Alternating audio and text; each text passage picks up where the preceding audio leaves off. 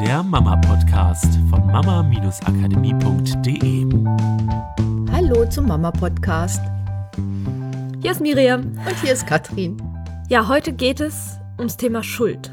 Also ich habe vor ein paar Wochen so eine E-Mail-Newsletter von einer amerikanischen Bloggerin gekriegt, die halt normalerweise ganz, ganz viel großartige Sachen macht zum Thema sich wohlfühlen im Körper und wirklich richtig, richtig großartige Arbeit und die immer auch mal so ein bisschen was über Familienleben schreibt.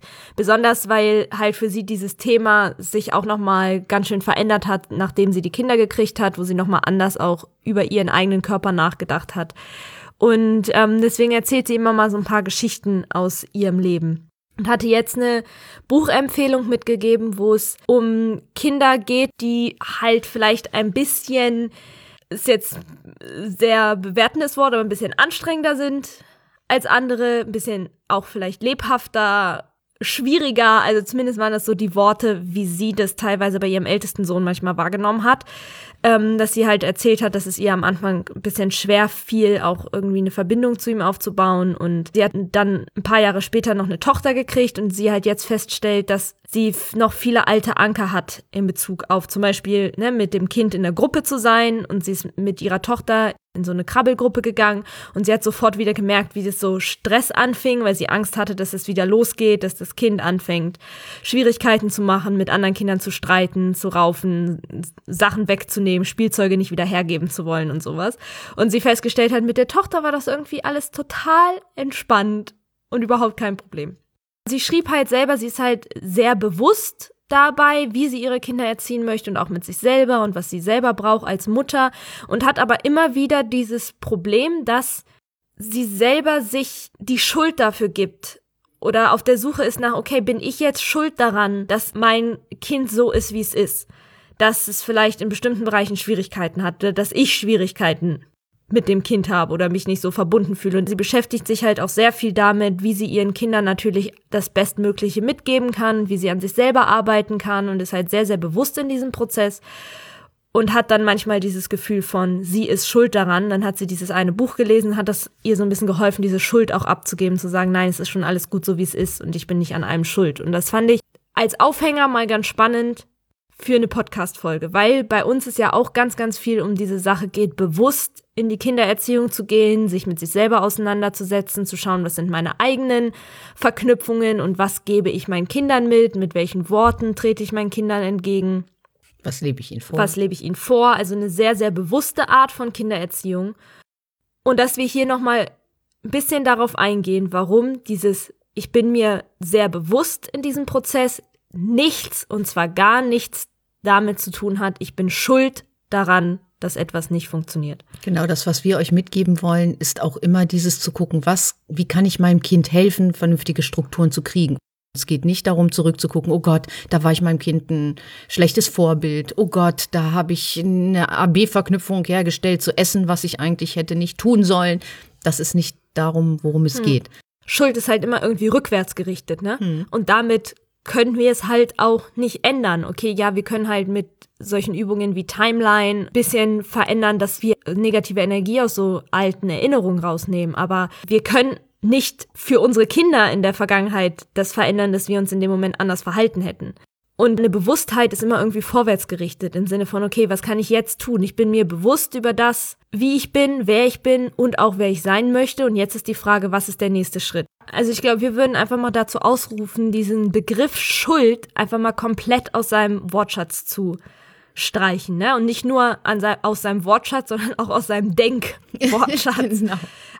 Weil das ist ja ganz oft diese Suche danach, okay, wer ist schuld? Oder ob wir jetzt jemand anderen schuldig sprechen wollen oder uns selber. Aber dieser Begriff einfach, der so groß darüber schwebt. Und dafür wieder eine andere Denkweise zu finden.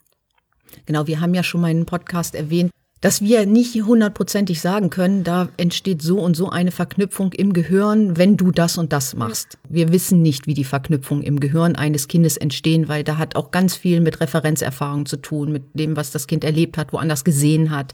Deswegen kann man das nie hundertprozentig sagen. Das, was wir ja möchten, ist, dass ihr eurem Kind Wahlmöglichkeiten gebt oder euch auch Wahlmöglichkeiten gebt, um in Zukunft gut auf Sachen reagieren zu können, die euch vielleicht gestern noch belastet haben. Und das ist das, was wir wollen. Wir wollen einfach nur, dass ihr euer Familienleben leichter macht und das seid ja ihr, die das machen, das sind ja nicht wir, um einfach dieses Leben wieder so ein bisschen spielerisch zu sehen. Und das ist immer vorwärts gerichtet. Das heißt, wenn irgendetwas in eurer Familie so ist, dass es jemanden belastet, dass ihr nach vorne guckt und sagt, okay, was kann ich denn jetzt tun, damit das in Zukunft anders ist? Und das ist halt eine geile Struktur. Ne? Und ich glaube, deswegen ist es auch durchaus wichtig und sinnvoll, dass manche Sachen im Familienleben einfach schief gehen. Das heißt nicht, dass wir der Meinung sind, es muss immer große Katastrophen geben und sowas, damit wir uns entwickeln. So davon sind wir echt ganz weit entfernt. Nur auch so kleine Sachen von, ah, okay, da hätte ich vielleicht einen anderen Satz sagen können, ist ein Kontrast, der sowohl dir als auch deinen Kindern hilft, wieder rauszufinden, okay, was ist das, was ich will? Und auch das ist halt eine coole Struktur, die deine Kinder lernen dürfen, weil wir werden in ohne jetzt irgendeine Prophezeiung machen zu wollen, aber ich gehe mal davon aus, innerhalb der nächsten zehn Jahre nicht in einer Welt leben, in der alles perfekt läuft und in der jeder wertschätzen kommuniziert und in der alles harmonisch ist und es keinen Kontrast mehr gibt. Weil ohne Kontrast würden wir halt auch keine Wünsche entwickeln können. Wir müssen wissen, was wir nicht wollen oder was uns nicht gefällt, um wissen zu können, was wir wollen. Wir brauchen Schatten, damit wir überhaupt wissen können, was Licht ist. Genau, und, und es ist ja auch, wenn du vielleicht das eine oder andere Mal dein Kind anschreist. Auch dein Kind muss lernen, mit solchen Emotionen umzugehen, indem du ihm das vorlebst. Das heißt, auch die negative Emotion brauchen wir als Kontrast. Hm damit wir damit umgehen können und daraus Wünsche entwickeln. Mhm. Was wünsche ich mir nächstes Mal, wie du schon gesagt hast, wie ich mit meinem Kind mhm. umgehe? Ich schaffe eine Referenzerfahrung dadurch, dass ich mir ja. überlege, wie möchte ich denn nächstes Mal ja. überhaupt mit dem Kind umgehen? Ja, und was ich halt glaube, ist, obwohl dieser Kontrast wichtig ist, brauchen wir nicht so viel wie die meisten Leute denken oder selber in ihrem Leben erlebt haben. Die meisten Erwachsenen haben genug Kontrast in ihrem Leben erlebt, dass das ein für alle Mal für dieses eine Leben oder vielleicht auch noch für zehn weitere Leben reicht. So, das heißt, es braucht jetzt nicht ein, naja, okay, es ist ja auch gut, wenn ich mein Kind ab und zu mal anschreie, weil dann lernt es auch damit umzugehen, weil das, das Leben da draußen ist halt auch kein Ponyhof.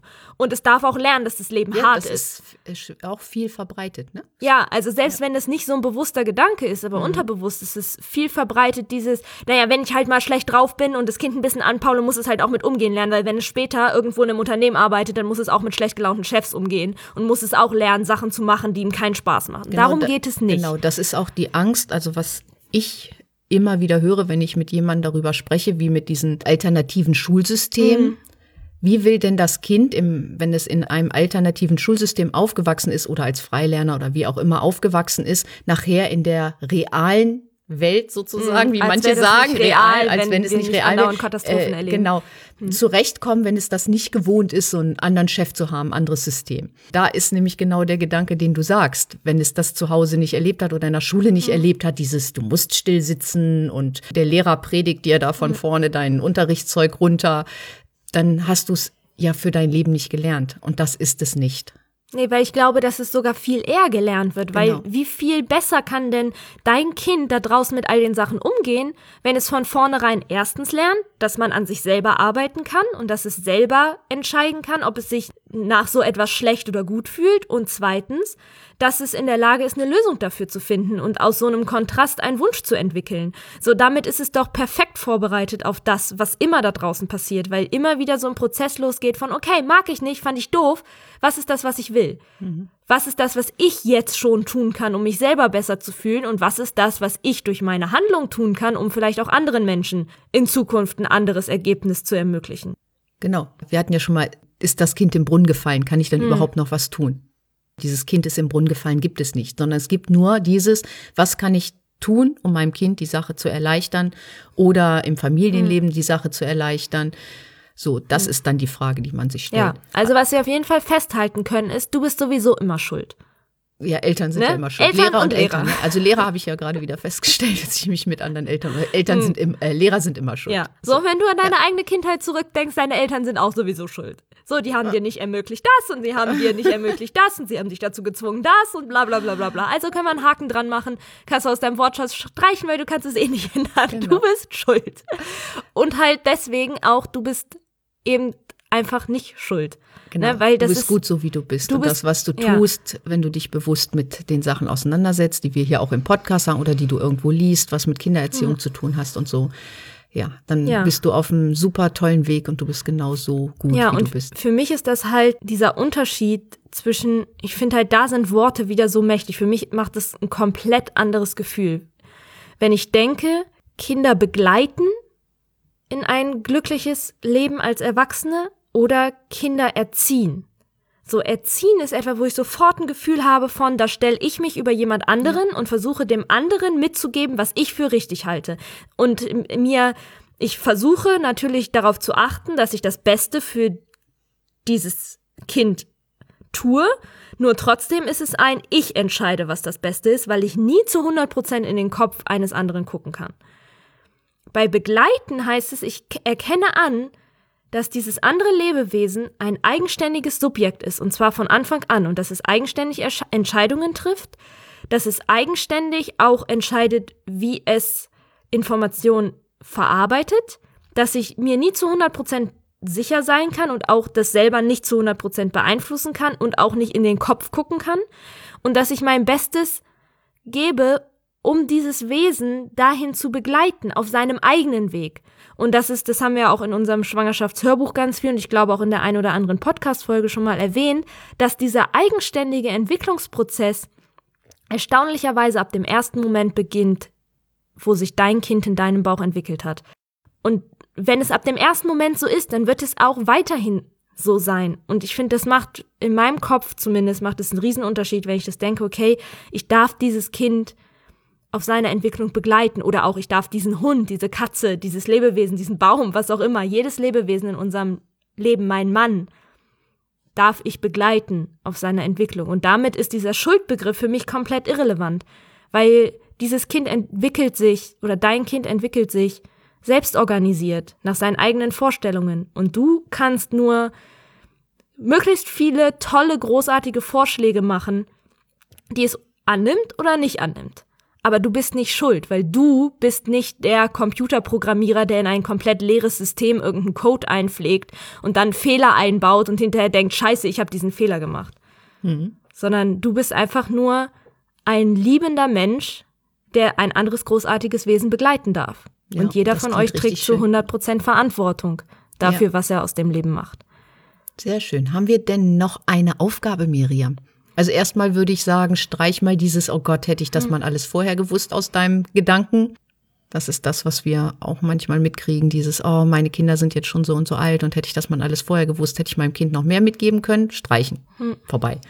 Ja, ich werde einfach mal wirklich darauf achten, mal eine Woche lang durch den Tag gehen und in diesem Gedanken von, okay, ich darf dieses Kind begleiten ja. und mal wahrnehmen, wann denke ich in Form von, okay, ich muss das Kind erziehen oder ich muss ihm was mitgeben, es verhält sich auf eine bestimmte Art und Weise, ah, jetzt müssen wir mal wieder gucken, wie erziehe ich denn mein Kind dahin das? So, wann denke ich solche Art von Gedanken und wie anders fühlt sich das an, wenn ich das Ganze mal umdrehe in, okay, ich darf mein Kind begleiten. Was kann ich meinem Kind als Vorschlag machen, dass es vielleicht annimmt oder vielleicht auch nicht und was möchte ich ihm mitgeben? Wie anders fühlt sich das an und was verändert sich dadurch in meinem Verhalten? Sehr schöne Aufgabe. Ja, dann äh, bis nächste Woche, bis oder? Bis nächste Woche, genau. Macht's gut. Tschüss. Das war der Mama Podcast. Der Podcast, der Familien zusammenwachsen lässt. Mehr zu uns unter mama-akademie.de.